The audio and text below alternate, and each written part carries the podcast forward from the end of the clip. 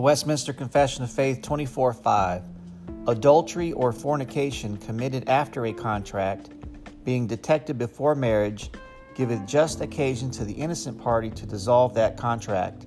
In the case of adultery after marriage, it is lawful for the innocent party to sue out a divorce, and after the divorce to marry another as if the offending party were dead.